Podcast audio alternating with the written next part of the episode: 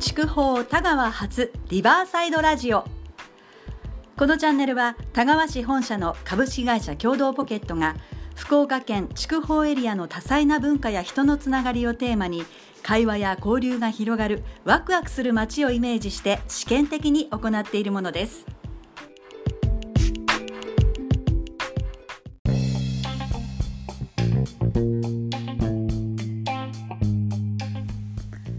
皆さんこんばんは。共同ポケット青木美香です。今日は9月の14日土曜日、えー、夜9時を回っているところで今日はこんばんはと言ってみました。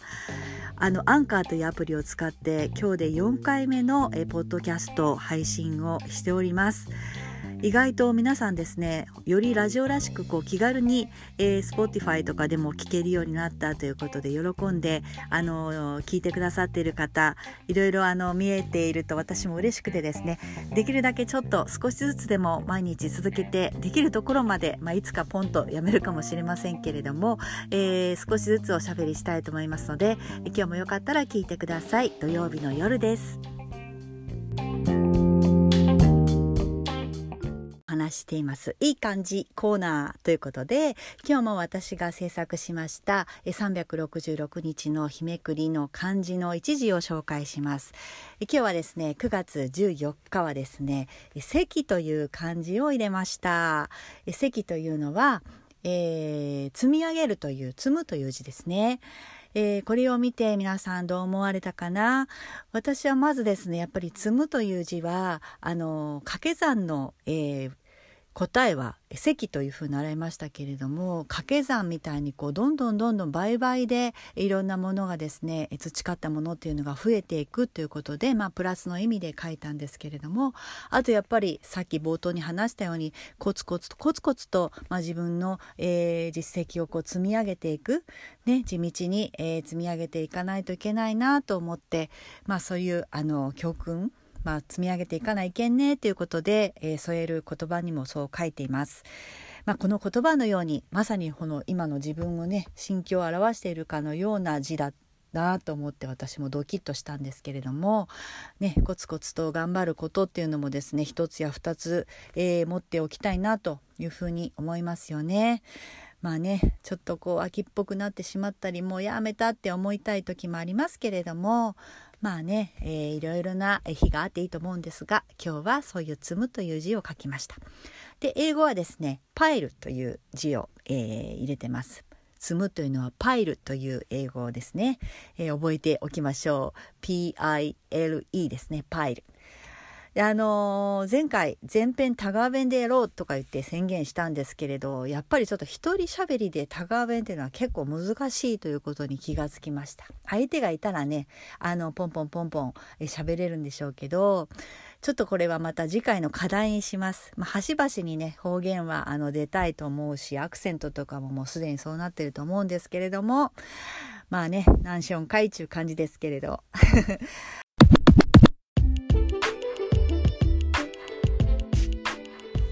そんなこんなで、えー、田川のこといろいろまだまだ発信していきたいなと思っています。えー、私なりにですねまあ私のセレクトになりますけれどもへえと思うような、まあ、田川の情報っていうのも少しずつまとめてお伝えできればなというふうに思ってまして今日発見したのはですね、えー、あの日本煙突とか立子櫓があります。石炭記念公園付近のあの風景。あれがですね、えー、田川広域観光協会が、えー、アジア都市景観賞っていうあの公募に応募されていたそうでなんとですね、えー、受賞2019年アジア都市景観賞に、えー、産業遺産を生かしたまちづくり炭鉱節のふるさと田川が受賞いたしましたという報告が、えー、載っておりました。アジア都市景観賞の目的は、えー、人間を取り巻く多様な環境が目に見える形として表したもので、えー、山河草木都市空間建造物地域の文化さらにはそこでの人々の暮らしぶりなどをさまざまな要素で構成されている景観について与えられるものと。アジアの人々にとって幸せな生活環境を築いていくことを目的とし他の都市の模範となる優れた成果を上げた都市地域事業などを表彰するものですと。すごいですねこの賞っていうのは今後の田川地域の観光まちづくり活性化に役立ててまいりたいということで広域観光協会がその、え審査結果のお知らせを、え喜んでいるという、えニュースが載ってました。これあのハビタットですね、えー、For a Better Urban Future. ハビタットとかですね。主催団体の中には。だから国際的な、えー、賞ですよね。アジアン、えー、ハビタット・ソサエティとかですね。4団体ぐらいの、えー、サインがあります、えー、証明書があの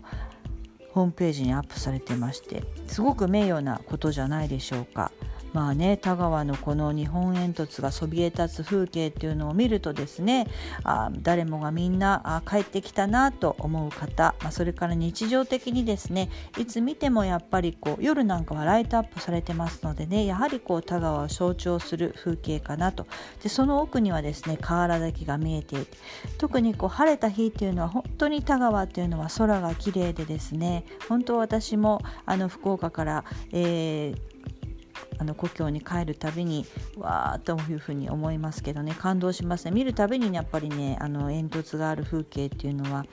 なんかですね心湧くというか何とも言えない風景ですよね。まあ見慣れてるはずなんですけれどもね。はい、地元の人なんかは特にそうなんでしょうけど、まあ、それでもいつもこう写真を撮ったりとか、えー、地域のあのいつもカメラを持ったおじさま方もねあの上にこう月が出るとね何度も見てるでしょうけれどもやっぱりこういい写真が撮れたとか言ってですね見せてくれたりするからやっぱりこう何て言うのかね引きつけるものっていうのがねある風景ですよね。昔は本当炭鉱があの華やかな頃はですねやっぱりあの煙突のそばに行くと、えー、おまんまを食いっぱぐれないと言ってみんなあの日本煙突を目指してね日本全国から、えー、食を求めてやってきたというような逸話も残っている、まあ、その象徴しているですね、えー、風景です。でまあここに書いているように産業遺産を生かしたまちづくりね、本当にこれはできてるかどうかっていうのはね、まあ、地元の人、まあ、私たちが外から見てもちょっとあの疑問です。もう唯一しか残ってないですもんね。大牟田か大牟田なんかに行きますとね本当に感心しますしほんあの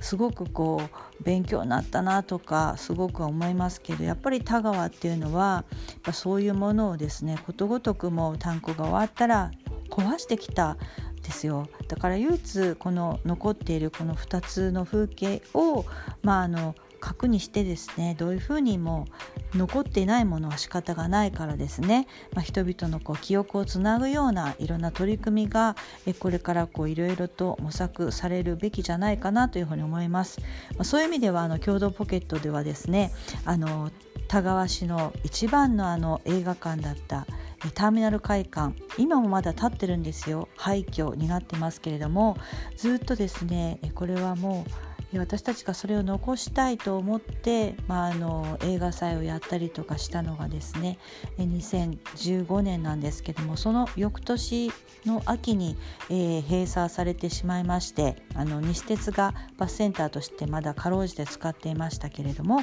昔はあのね皆さんご存知の通り映画館だったんですね。もう筑豊でも最大福岡でも本当類を見ないような700席ぐらいあるですね大きな3階建てのもう今でいうシネマコンプレックスの象徴みたいなターミナル会館という映画館があったわけなんですけども、まあ、そこがまバスセンターとして使われててもそれはあの福岡市からバスツアーで連れてきたりすると皆さんびっくりされます。本当に圧倒的な存在感のある建築物なんですけれどもやっぱりこうちょっと要塞チックなですね少しこう怪しげで危ない。もちろん危ないんですよね。もうあの耐震のあの構造にもなっていないので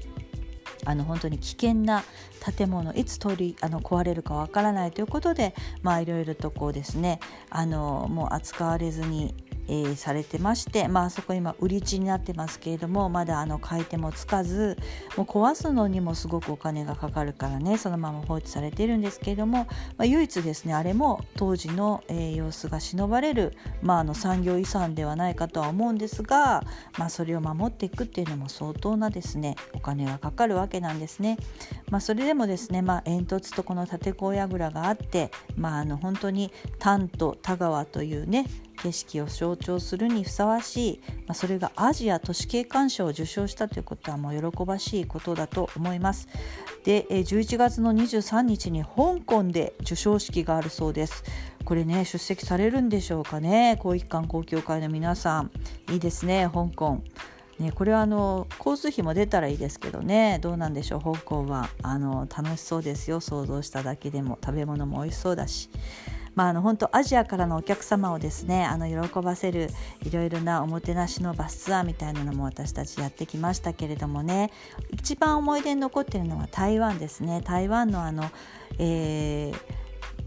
ていう国立大学の皆さんをですね田川にご案内したこともあるし、えー、福岡県のですね、あのー、県人会世界に住む福岡県の県人会の、えー、バスツアーにも、え懐かしのふるさと訪問ということでそれこそ炭鉱に、え思い入れがあって、えーとあちこちにですねあの昔は台湾住んでいたけれどももう外国に行ったっていうような方本当にいらっしゃるんですよ。南米とか。そこに本当メキシコとかですねブラジルとかそれこそ炭鉱移民で、筑豊から、まあ、仕事がなくなったからああいうふうに、えー、南米の方にですね炭鉱移民で行って本当に募集もあった時代があって、えー、そういうねだから筑豊に思い入れがある方っていうのはね世界中にいるっていうのはそういうことなので、まあ、その時のツアーも相当面白かったですけどね。メキシコに私連れて行かれそうになりましたよ。とってもあの炭鉱節とか歌って一緒に日本酒飲んでねあの楽しい時間を過ごしたらもうそのままあのメキシコに一緒に帰ろうみたいな とっても楽しいあのバスツアーでしたけどね。そうやってあのいろいろ海外の人と交流できるあの場っていうのもねどんどんどんどんその私が子どもの頃には考えられなかったようなことがやっぱりいろんな交流が広がってきてますのでねとっても喜ばしいことだと思います。はい、えー、思わずまた、えー、長くなってしまいましたが、えー、リバーサイドラジオ田川今日はサタデーナイト編で、えちょっとひそひそ話でお送りしました、え世の中3連休ですね、え月曜日まであと日月とお休みの方、えのんびりと、え楽しいホリデーを過ごされてください。私も余裕があればまた、えこのラジオ、え次の日も次の日もコツコツとねえー、地道に積み上げていくという気持ちで頑張っていきたいと思います。皆さんもどうぞ良い、えー、休日をお過ごしください。それではまたお会いしましょう。青木美香でした。